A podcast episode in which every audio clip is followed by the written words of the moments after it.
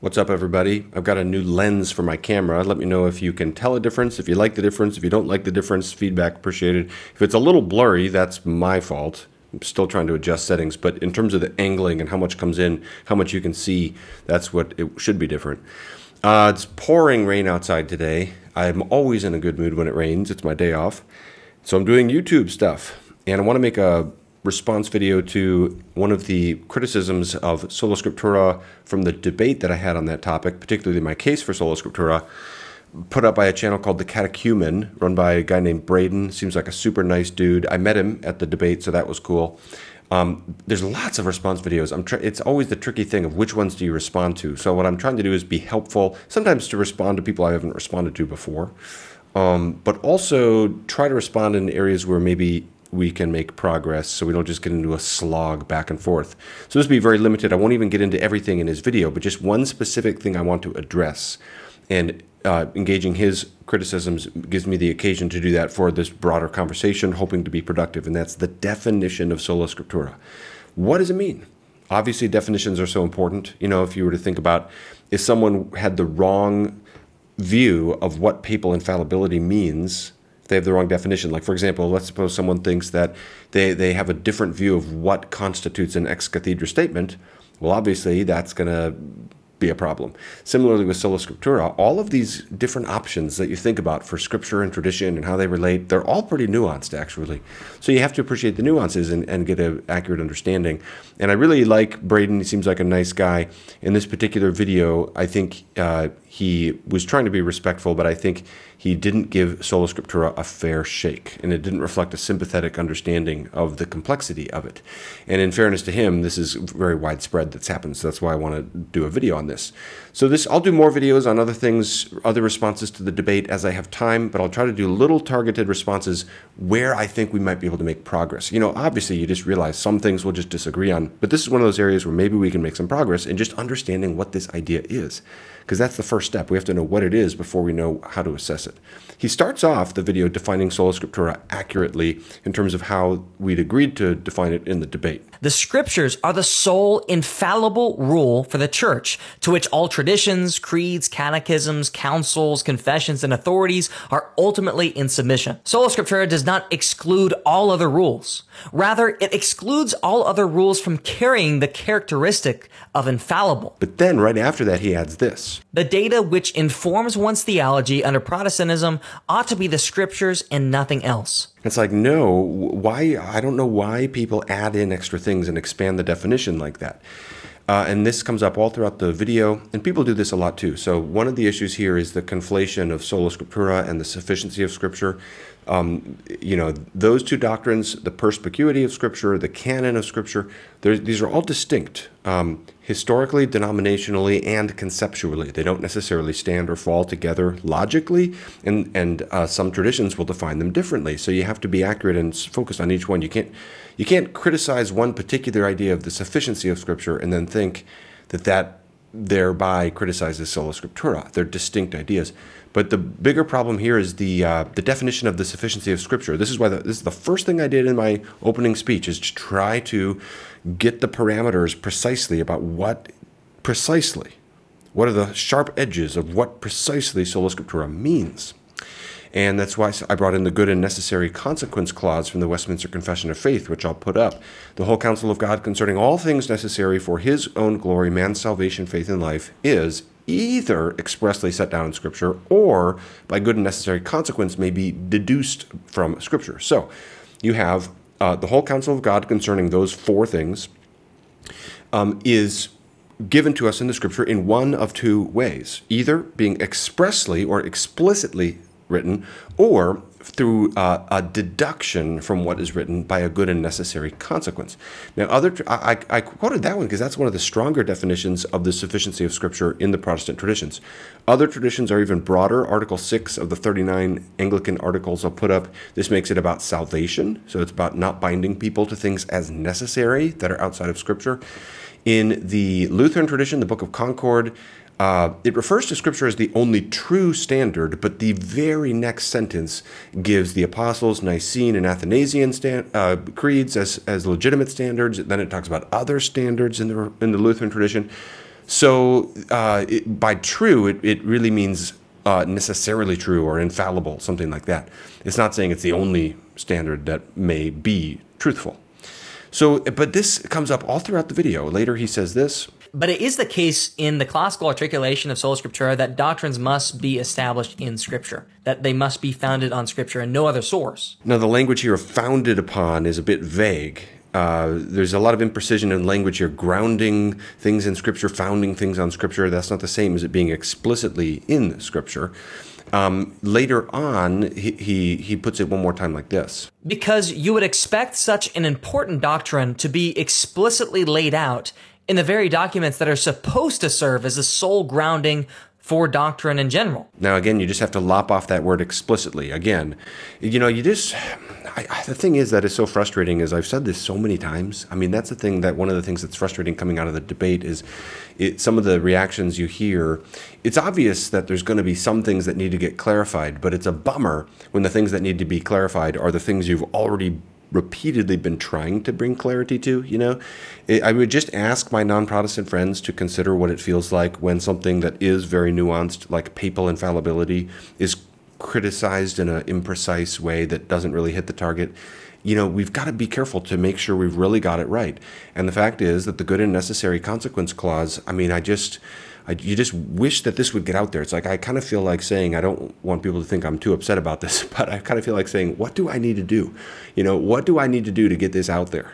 That people will stop saying things like, well, sola scriptura means all doctrines are in the Bible, but it's not in the Bible, therefore it's self-defeating. I mean, that was one of the first things I said in the in the debate. I, I try to say this every time I talk about it. So you just hope that we'll make progress on this.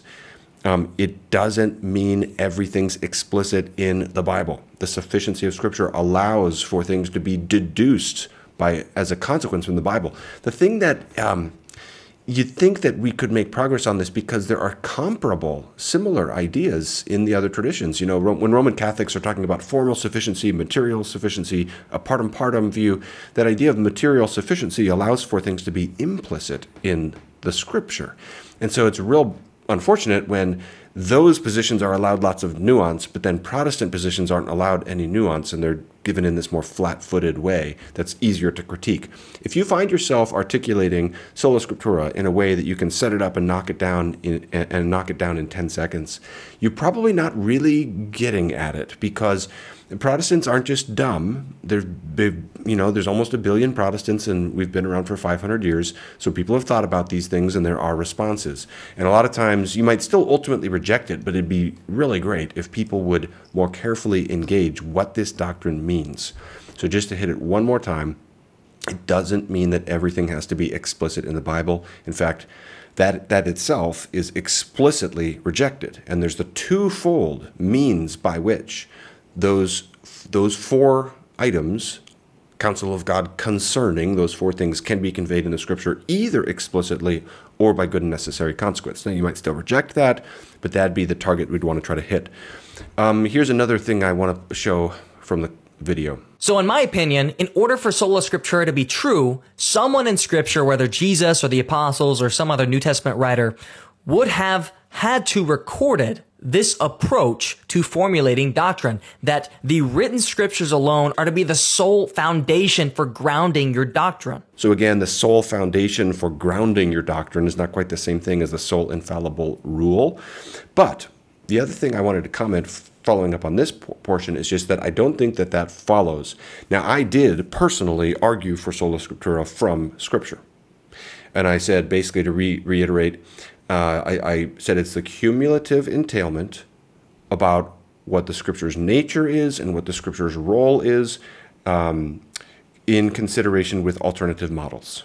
Okay, so talking about scripture's nature, I drew from 2 Timothy 3.16, 2 Peter 1.21, Romans 3.2, Matthew 19.5, John 10.35. I had some verses from Psalm 119 I had to leave off for time. You have to distill these things down to get them into 15 minutes or 7 minutes or whatever from for with respect to the role of Scripture, I argued from Mark 7, Acts 17, 11, Galatians 1, 8. So I did argue from Scripture, but it's not necessary for it to be explicitly laid out in the Scripture. To, to conclude that something is the only infallible rule, uh, you wouldn't need that infallible rule to tell you that. So here's a met now for the sufficiency of Scripture, that would depend upon whether you think you can get it by good and necessary consequence. But let's suppose that you had here's a metaphor for this. Suppose you have 10 friends, one of them is named John, and you advance the thesis John is the only trustworthy friend. For that to be something you can have confidence in, you would not need John himself to tell you that.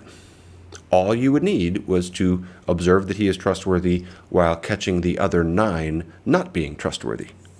That alone would yield the conclusion it's sola John. He's the only trustworthy. See, I'm trying to help uh, create sympathy for the, the just conceptual uh, case here for how we're getting to this conclusion. Now, I think we have more that we can use to get to that conclusion, but I'm just showing that it's not necessary that it be explicitly laid out. That that you you don't need that. Um, so you know, if you conclude from Psalm 119, 160, and John 10:35, as well as a theological inference from the nature of Scripture that the Bible is infallible, and if you don't think that the other rules of faith that are purportedly infallible are actually infallible, that alone will get you to sola scriptura. Now, again, I think we have more than just that, but I'm saying that would be sufficient to get to that. This is the basic argument I'm making. Uh, the other thing that is dismaying, this is off of Braden's video and onto a more general comment now, is that people seem to um, they seem to miss the word cumulative. Again, it's one of those things that is is annoying when the very thing you're belaboring to you know, I said cumulative entailment, cumulative entailment, cumulative entailment. I chose both of those words very precisely, thoughtfully. I said them twice in my opening, and it was one of the first things I said in my first rebuttal. Okay? That it's a cumulative entailment, therefore, don't critique one piece of the argument as though it were the whole argument. And yet, people will still say, oh, so you're assuming that unless something is the inspired word of God, it can't be infallible. No, no, no, no, no. The way the argument works is like this Scripture is ontologically unique, it's the speech of God.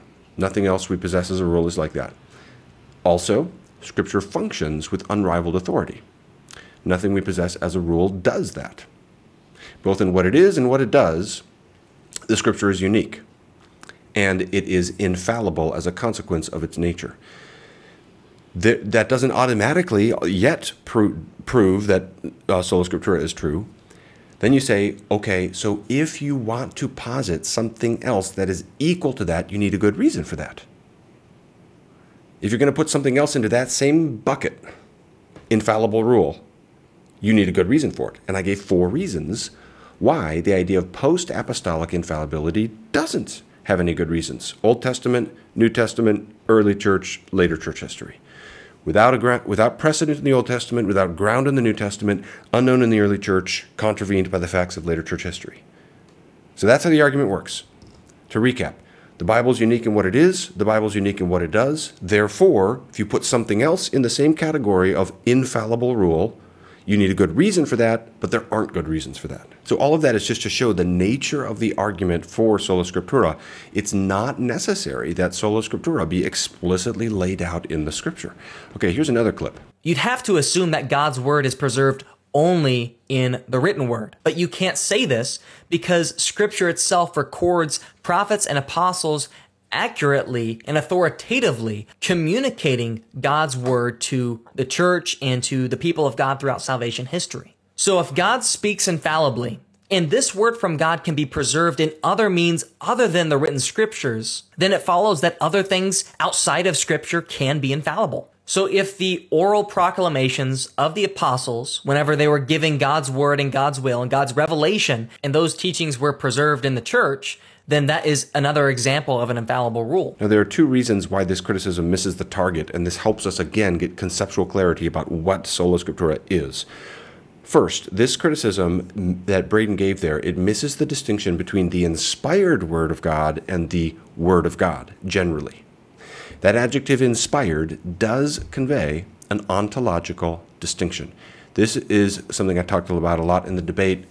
Just to re- circle back, this is what we're getting at this is the adjective inspired we use when we're trying to get at what 2 Peter 121 speaks of as borne of the Holy Spirit, what 2 Timothy 3:16 speaks of by God breathed, the essential idea of this idea of biblical inspiration is that the words, the very particular words, not just the general ideas, but the very particular words are of divine origin. Simply as simplest way to put it is just as the scripture itself does. They're the words of God, Romans 3 2.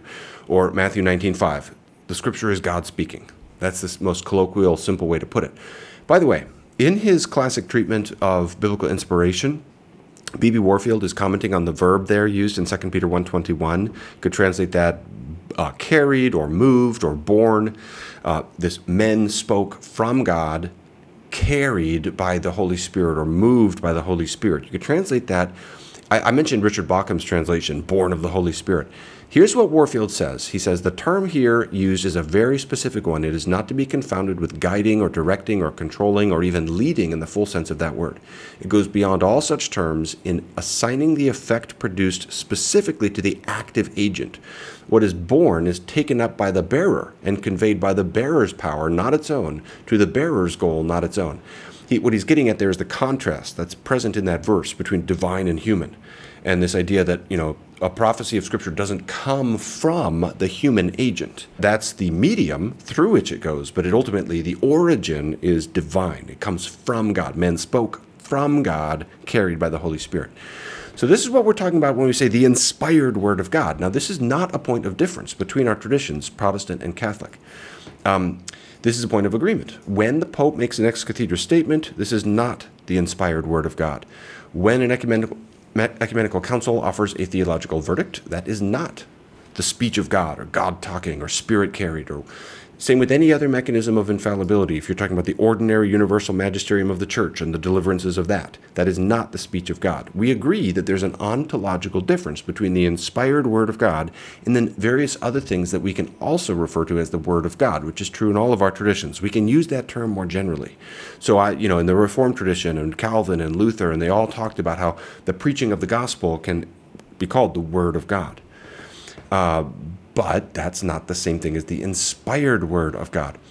Okay, the second problem with Braden's critique there, that I'm trying to speak to these things um, not just to attack at him, but just because I think clarity on these things will help us, is that with respect to other expressions of the Word of God, we don't possess them as a rule. So, if we're talking about anything that would be comparable to the inspired Word of God, we don't have it as a rule. And you can't be ruled by something if you don't know what it is. This is why in the distinct, in the debate I made this distinction between infallible teaching and fallible transmission of infallible teaching. There's lots of things you could say are, are, are divine speech, God speaking. When God spoke to Moses through the burning bush, he's hearing words, that's God speaking. You know, uh, in, in the Garden of Eden, God will speak to Adam and Eve um, to the prophets, not everything that they said. In fact, even some of the things they wrote didn't, like Jeremiah's scroll was destroyed, but that was presumably the inspired word of God. So we're not saying that everything, that, that the only place you ever find the inspired word of God is in the scripture. We're saying it's the only thing we have that's the inspired word of God. Okay? Everything else that purports to be the inspired word of God that would come to us comes to us through the telephone game. Okay? And you, it's if you just study church history, you see how easy it is for errors to creep in.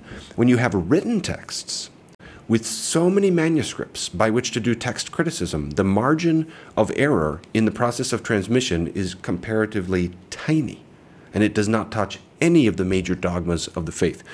Here's a metaphor for this. I was going to use this in the debate, but so much of what I prepared I didn't have time for because it was so constricted. You know, imagine you're you're uh, in a class and the prof- it's a class on Aristotle, philosophy class.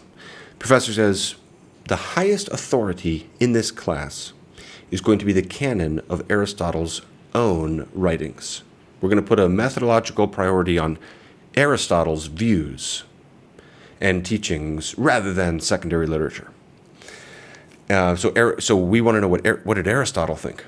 And someone raised their hand and says, "Oh, but why are you just limiting it to what Aristotle wrote down?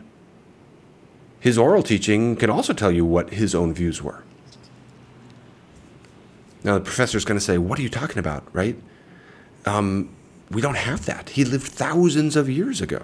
But I think it's a fairly logical expectation. If scripture is the only source to base our theology, then that approach must be warranted by scripture itself. But instead, what you find, as I demonstrated in my video of Sola Scriptura, is that if the scriptures anticipate how the next generation of Christians would formulate their doctrine, it is that they would hold on to the traditions which were passed on to them in whatever form they were delivered.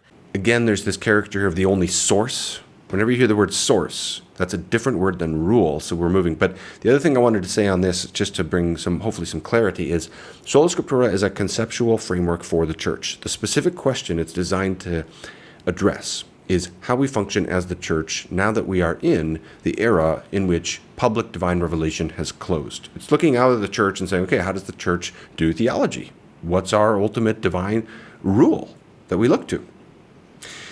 Um, and uh, we all agree that public divine revelation has ceased, so it's problematic to critique sola scriptura by pointing to what was happening while public revelation was still going on. You see? Things do change with the apostles all dying because the apostles were unique. Now, by the way, that doesn't mean you'd have to reject all traditions that were purported to be apostolic. Uh, you, it just means they're not infallible. So you can't assume that they are true. You need to look at them and say, well, is it actually an, an apostolic tradition? But it doesn't mean you have to reject it. It just means you don't accept it as infallible. So anyway, uh, maybe it would help people on this to not think of sola scriptura as it, don't think of it like this: that well, there's the Word of God in both its oral form and its written form, and we're just arbitrarily rejecting the oral form because we prefer the written form for some reason. That's not the intent and, or, or, or the idea. The heart cry behind Sola Scriptura, the cry of the conscience behind it, is not a preference for written versus oral, but it's a preference, it's a desire to basically be rooted to what's apostolic. And it's just the accidental facts of history and circumstances of history that make the written the best way to do that. For the same reason that you read Aristotle, you want to know his views, you got to read his books because he's no longer alive. And uh, I'm sorry, but we do worry about the telephone game when it comes. I mean, look at the most recent Roman Catholic dogma, the bodily assumption of Mary.